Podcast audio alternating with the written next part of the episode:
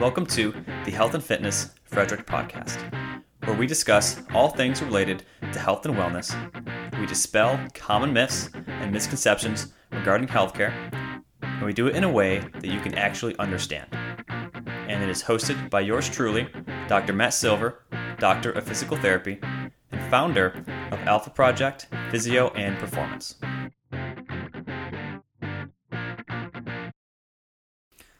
All right, guys, um, episode two.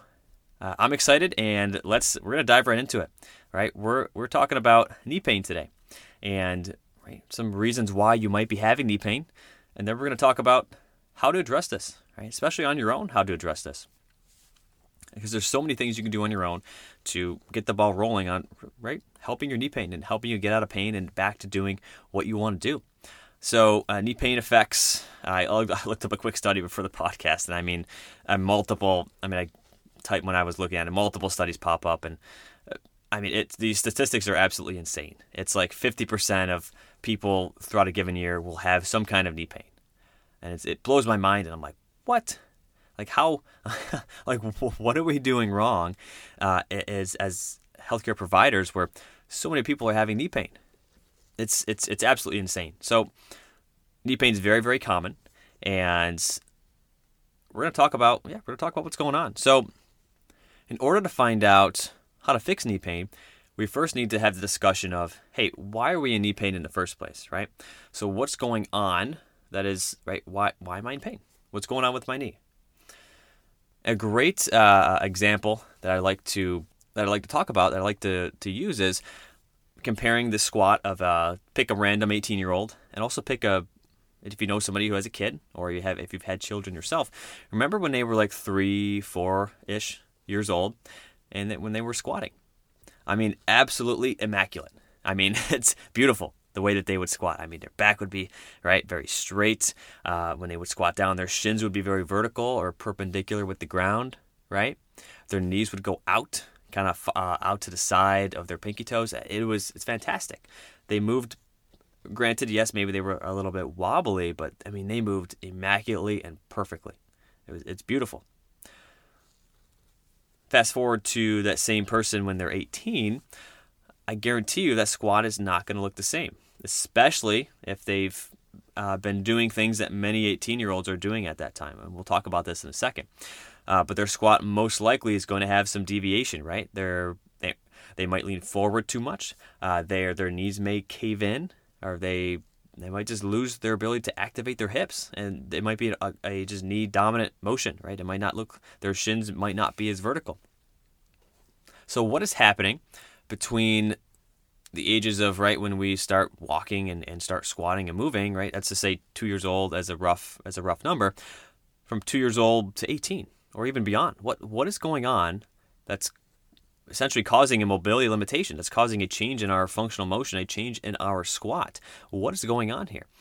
And that change most likely is right what is what do we start doing at the age what is first grade is that six years old right six-ish years old right what are we doing in first grade is we're kind of they're sticking us in these crappy metal chairs and we sit down all freaking day right? We sit down all the freaking time. And from especially when someone who's a child who's growing that is the worst time to have them sit all day or have them sit down. I understand that yes they they have uh, recess and maybe some schools are, are starting starting to implement some some kind of a standing desk but holy cow like that is horrible for us. It's especially horrible, for a child that is growing, right? That, has, hasn't even, it's not even done developing, let alone, uh, right? When you're in your 20s or 30s and you have your desk job where you sit down all day, absolutely horrible for a child. And then we do that for, right, not just first grade, but we have second grade and then third grade and right all the way up to, to 12th grade or 18 right when they're in high school uh, and then okay that's over and then then what do we do oh we go to college and probably even worse in college now that these kids are even more stressed out. Now they're sitting down even more, right? Just studying, studying, studying. Now those hips get even tighter. Maybe they're they've stopped growing, right? Maybe they still have some growing to do, but holy cow. There's this right this pattern of what is going on is well, sitting.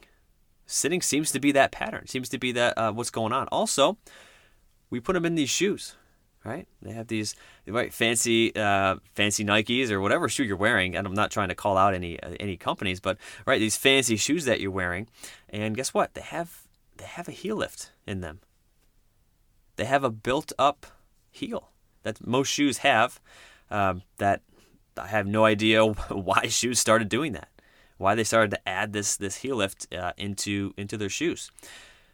And I want you guys to think about what what this what could this possibly do to you, right? What why why am I bringing this up? Think about a high heel. I've never I've never worn one uh, before, but uh, my my girlfriend has, and uh, other you know, other women that I know like, wear high heels, and I always like to ask them, hey, how right how, what, what what size or what I don't know if it's two or three or four inch, what do you typically wear, and how long can you wear that for?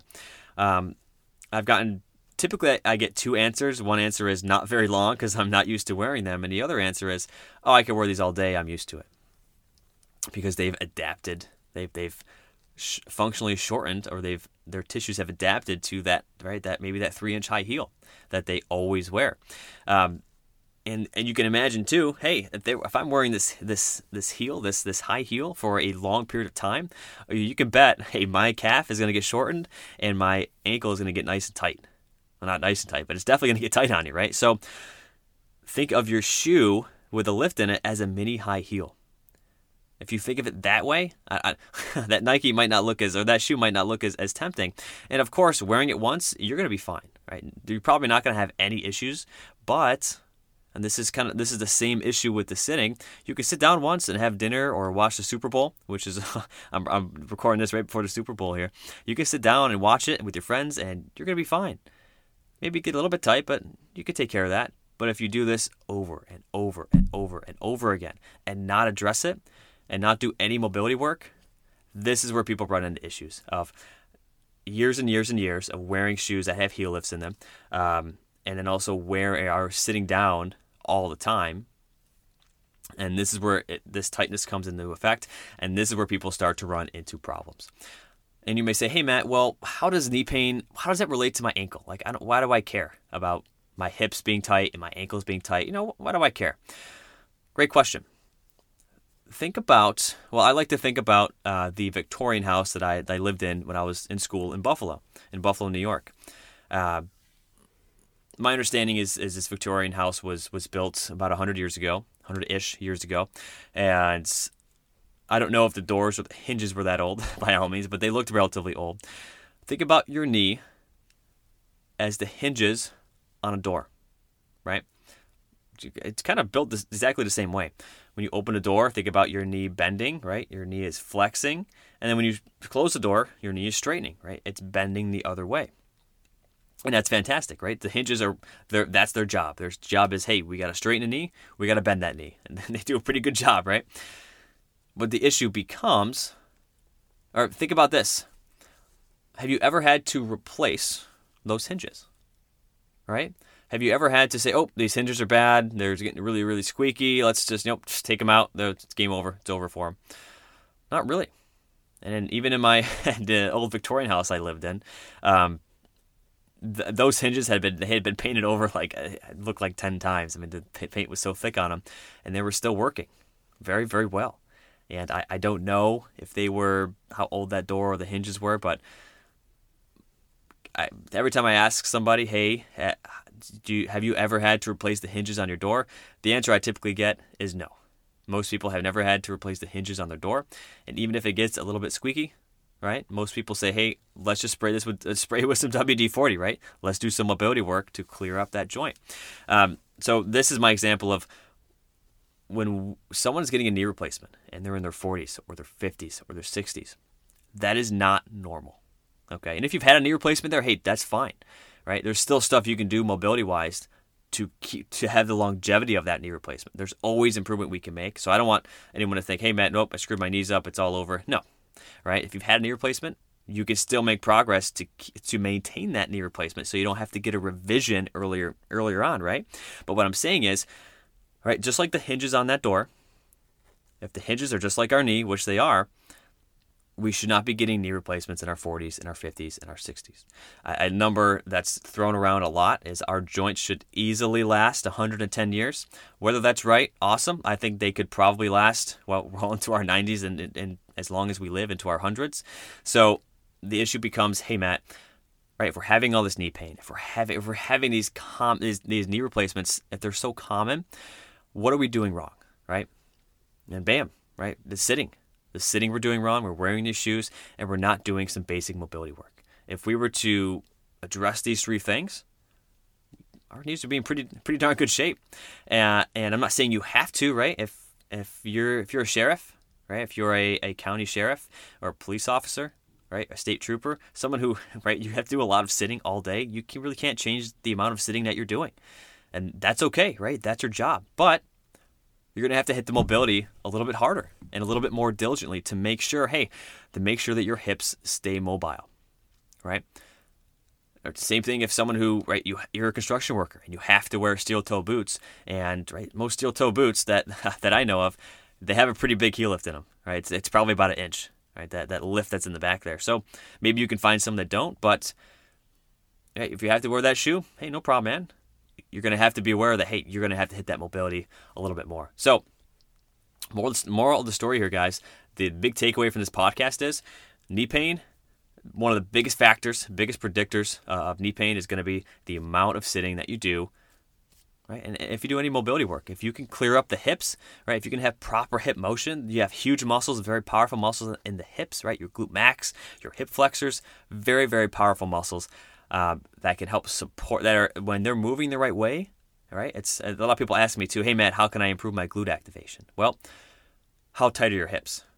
Right? If I can't get my leg behind me, if I have no, it's called hip extension. If I have no hip extension, it's going to be very hard to activate my glute max.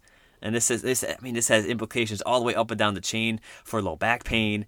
Um, it's it's everything. So, improving hip mobility is going to take some stress off of that knee because now the hip can do its job, right? Think about that door on the hinges, right? If you open and close it, it's doing its job. It's going to last as long as it's meant to last. Whether those hinges last 50 years, 100 years, the the right the the warranty on that on those hinges, the life uh, whatever the, the life expectancy, it's going to be pretty close to true to what what is expected.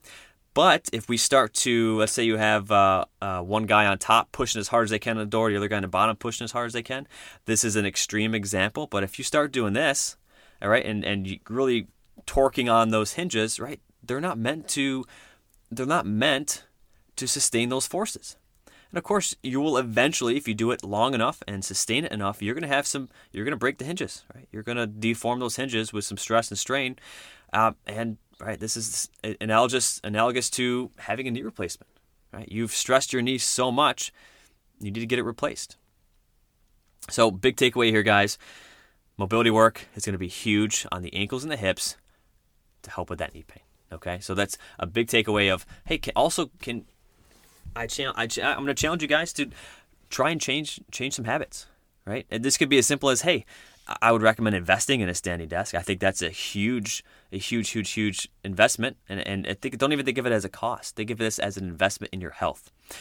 But if you're like me and maybe don't want to spend the money on a standing desk, you could do a makeshift one, right? I have my my desk, and then I I have some textbooks underneath it, and then a cardboard box, and, and then my laptop's sitting right on top, and I'm able to, to hang out and study that way and you know do my work and, do whatever I got to do. Make make podcasts. Right, I'm standing right now making this podcast. So there's there's there's so many different ways to do this. Right, if you don't, hey Matt, I just don't want to invest the money. Hey, no problem, man. Makeshift one. Make one up. Make one yourself. Right, the sky's the limits on this. So big takeaways today. Sitting is the new smoking.